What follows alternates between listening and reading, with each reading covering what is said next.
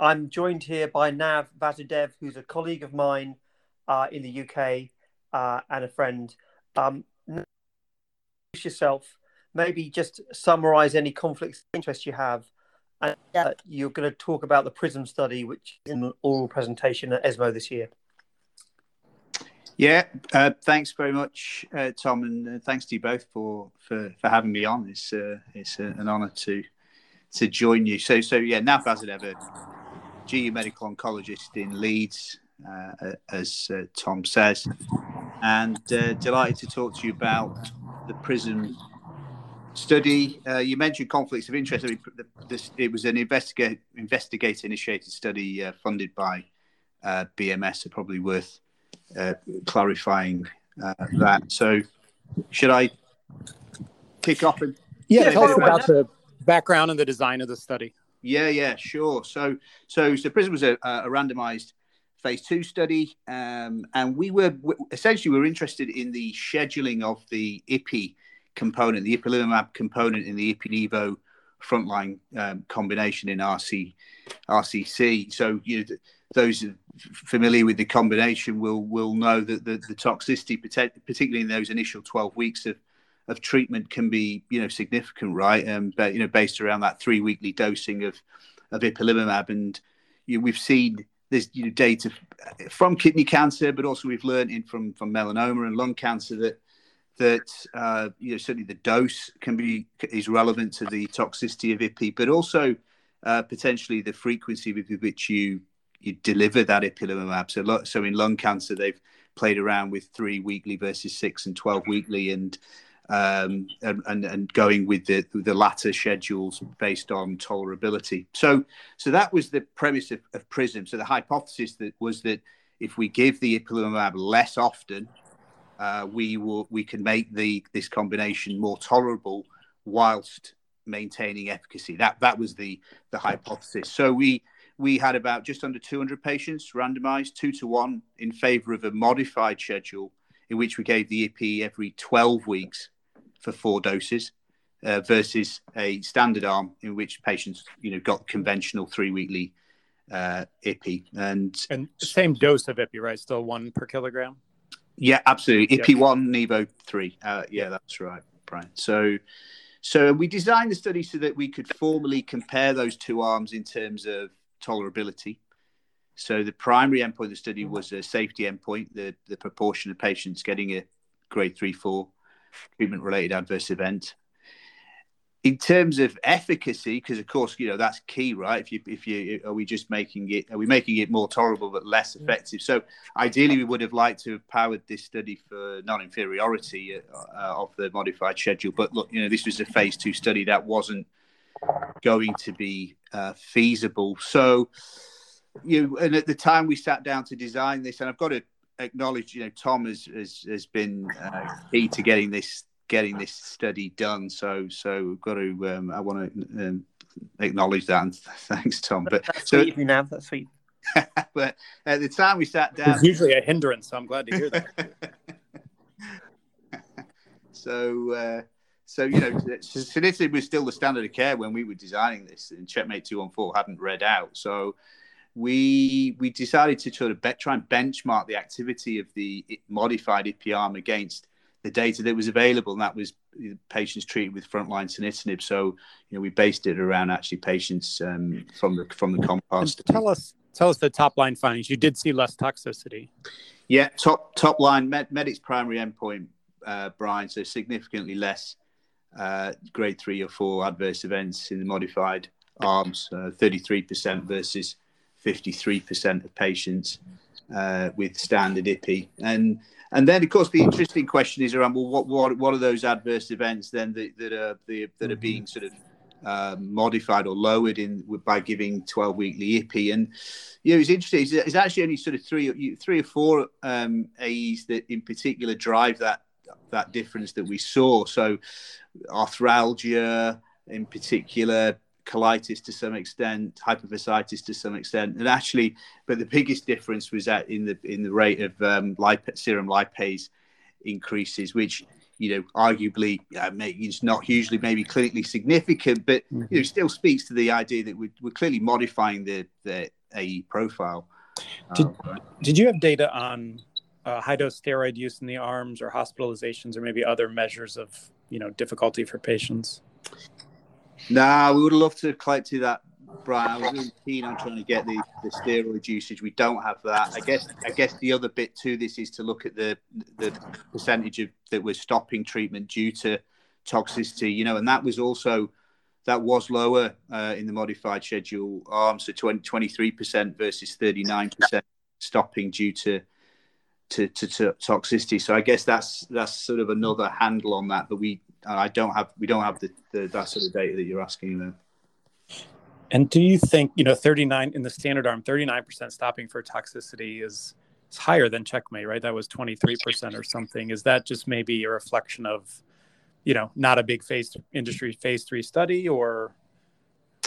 Yeah, what do you think? Yeah, I, I, you know, you're right. I thought about that as well. It is, it is, it is, um, it's quite a bit higher than than what we saw. I, I've got maybe two two things to that. I mean, one is real world ex- just to take it into the real world for a second, and my my instinct is that it in real world it's probably higher. Mm-hmm. So, but I know this was a this is this is a this was a, a randomized this is a this was a trial setting, but you know whether there's there's an issue around that, and I don't know what think, whether whether we've learned a bit along the as along the uh, along along t- as we've gone along in terms of lowering our threshold to stop stop these drugs. You know, in terms of seeing that we can afford patients uh, treatment free intervals and that we see durability of mm-hmm. response mm-hmm. even in the absence of ongoing treatment. I, you know, I don't know. And go ahead, Sam. So, so now, question for me: when you looked at the efficacy parameters, yeah, the first thing is how did the benchmark perform, the control arm perform against what we know from 214? How many patients in the control arm? Was it nine? I, I can't remember. I think six, so 60, 64 in the control arm. And how did they perform compared to benchmark 214? You know, benchmark 2 nine months, response rate was 40%.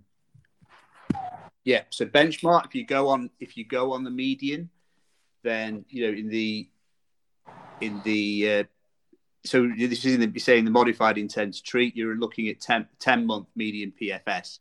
Yeah. So yeah, we're well within the within the confidence intervals of the two one four uh, data. Similarly, if you look at response objective response rates, you sat around that forty percent mark comfortably. So you, I think in terms of those parameters, that we're we're there or thereabouts to two one four. I think the questions arise perhaps around are we seeing the same durability of response that we saw in 214 so you know uh, obviously so this we're report, reporting at a median of 20 months follow-up so it's it's pretty good but ideally we you know we really want to see we'd love to see more more follow-up with this data to see you know where does are we going to see a similar uh, plateau of the curve and where does that lie. And you know, it's probably will worth saying we didn't see the same sort of CR rates and you know median duration of we hit median duration of response with 19 months follow up. So we're seeing median duration of response of 16, 17 months.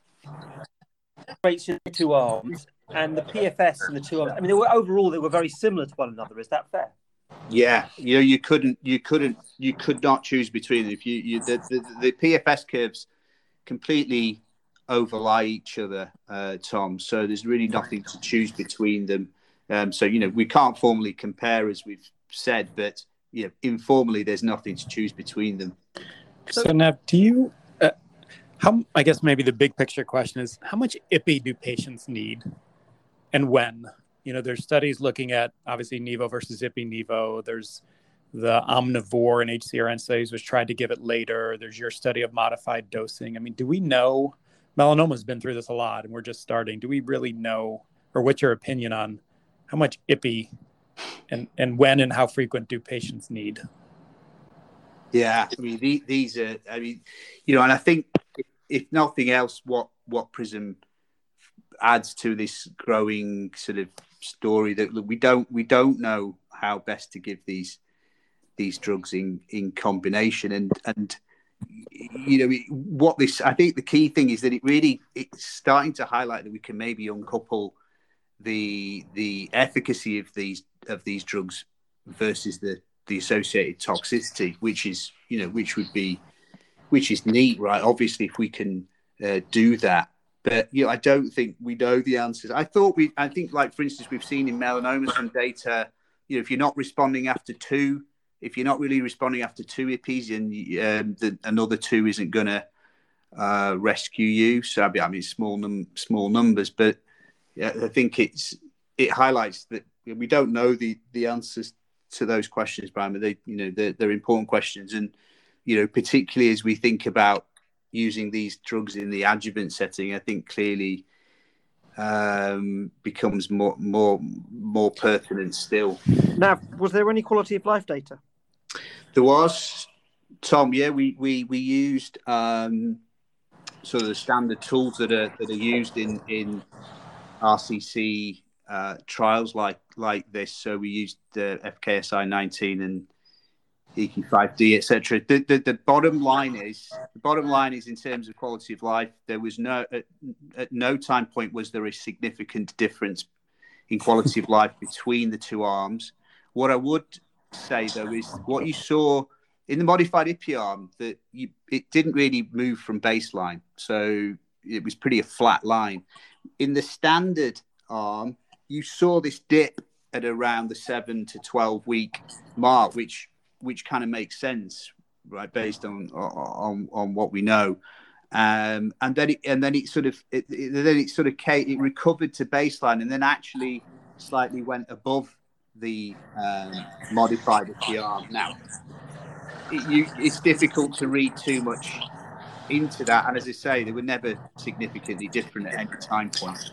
That's interesting. It seems different than the Checkmate 214 QOL data, which I don't think dipped much, if I remember correctly. No, it didn't. In fact, it was sort of got better early on, maybe because of steroid use. But and I think this is we just we just did a podcast with Janet Brown about her star study and kind of the same thing. These QOL instruments are pretty blunt tools yep. to capture because you did show significantly less toxicity, but it wasn't really captured in QOL. Yeah, that's right, Brian. Yeah.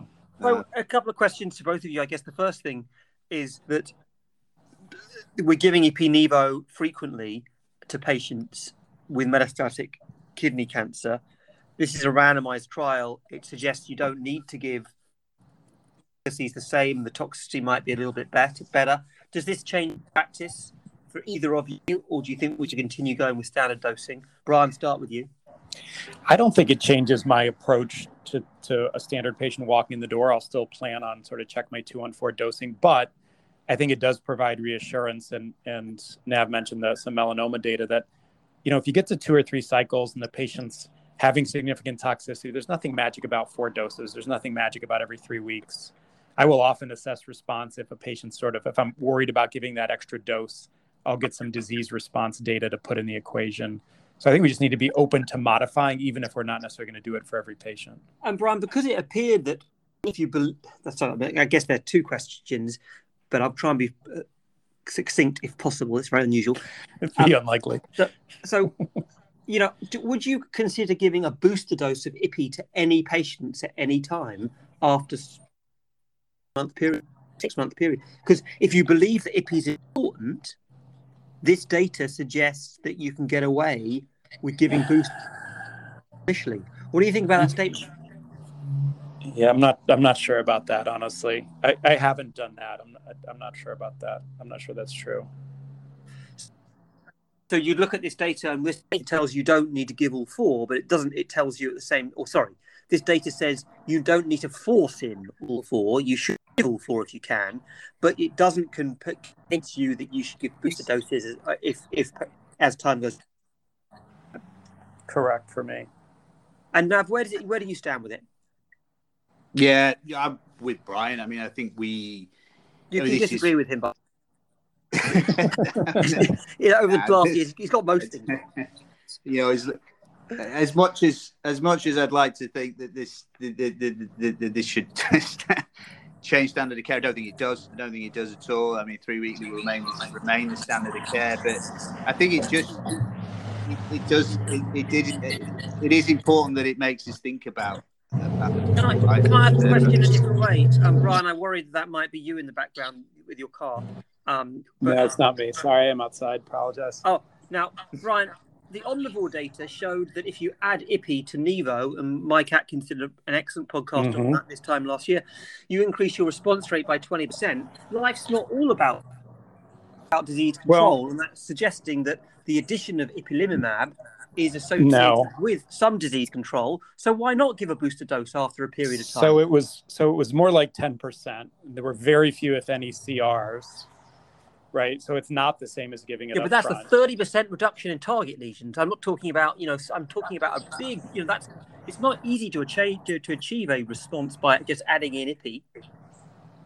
Well, okay, but I'm just saying that a lot of those people who were did never never made it to salvage IPI, right? That's the other thing you have to think about, right? Yeah, but, if you but- start off with IO monotherapy and those patients progress and die, then you've done them a disservice. I'm not saying there isn't a subset you can do that, but we don't know how to identify that subset. but the addition of the drug a year into therapy, giving a boost doses to start with, I realise we're a long way off. So I'm asking provocative questions on purpose. it's not. It's probably not doing any harm. And Mike's data suggests some patients it's Well, getting I, some I control. think I don't know where you're getting it's not doing any harm, right? Adding IPI will always add toxicity. Okay, no, I'm, I'm bought into that. I'm, I'm just pushing you a little bit, if I may, because um, Please. because in the lung cancer in lung cancer they have done studies looking at intermittent or different schedulings of IPI, which again hasn't shown a big detriment to the to the efficacy. Right. So my last question. So I mean, I'm I have to say I'm not convinced that we've got the perfect regime, and I For suspect- And had we started with IPI every three months rather than every three weeks, we'd be probably having the discussion exactly the opposite way around at the moment, where you'd be saying all that front Agreed. loading and, to- and and Yeah. actually, so I think we need to be careful before we dismiss things. Um, I agree the data is not robust enough to change practice, but I think the body of evidence does suggest that the addition of ipilimumab journey from an efficacy perspective is is at, probably adds some the question. The other opposite question, if I may, the other hypothesis is if he's not doing anything at all, and it doesn't matter when you give it because it's got no activity. in this cancer. Just address that question for me. Well, I mean, there is the 8Y8 study out there, right, which is Nivo versus Nivo Ipi. We haven't seen results. I'm not sure when they're coming, but that will address that. I think if you look at the IO monotherapy data and then you look at the Ipi Nivo, obviously not in the same study, you you get the sense it's adding to response rate and probably adding durability, but I'll, I'll admit that's cross trial comparisons. Um, now, what's your take on ipilimumab? Um, the the single agent Pembro data in Dave McDermott's study showed response rate of 39% versus 40%. Uh, 25, so 39 for IP, for excuse me, 39 for Pembro, 40% for IP Nivo. Um, but the um, the PFS was shorter. I think it was five months versus nine months. Do, are, are you IPs required? And Brian, I'm going to come back to you on this for the last question. Do you think IP really needed for that long-term durability of response? Is this trial that you've done the right place to show that? So, so yeah, the pe- I mean, I I think look ultimately there are the, we always talk about everybody in this sort of in the same boat. Look, there are a group of patients who I think are going to who will do very well on single agent, you know, just PD PD one inhibition. Um, but the problem is we don't know who they are, and so I think. And we, and we, as you've been talking about the idea of trying to rescue patients, I'm, with, you know, with Brian that I, you know, with that, what that doesn't look robust as an as an approach. I think you need to get the IPI in initially. The debate will remain then clearly about how how much more you then need to give and when you give it. Uh, Yeah, I, I agree. I mean, I think it is important up front for long term durability, but I totally agree that dose and schedule and number of doses and when do you stop in certain patients, we we frankly have no idea. Last question. Um, well, second last question, Brian. How important is more mature survival data for this trial? We've looked at. I mean, Nav, you've got some survival data at this point. It looks very similar. I think that's fair.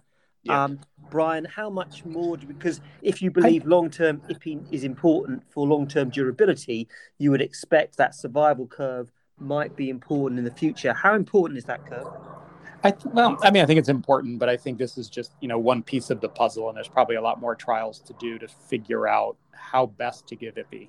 Right? Again, uh, dose, schedule, and number of doses. Are we wasting our time asking these questions? Because it sounds to me like you've made your mind up. You're going to keep going with the current schedule, whatever happens. What do we need to do if a randomized phase two can't change your mind? What do we need to do to change your mind? Uh, if they're asking me, I mean, I, I think we should look and see what melanoma's done and not reinvent the wheel.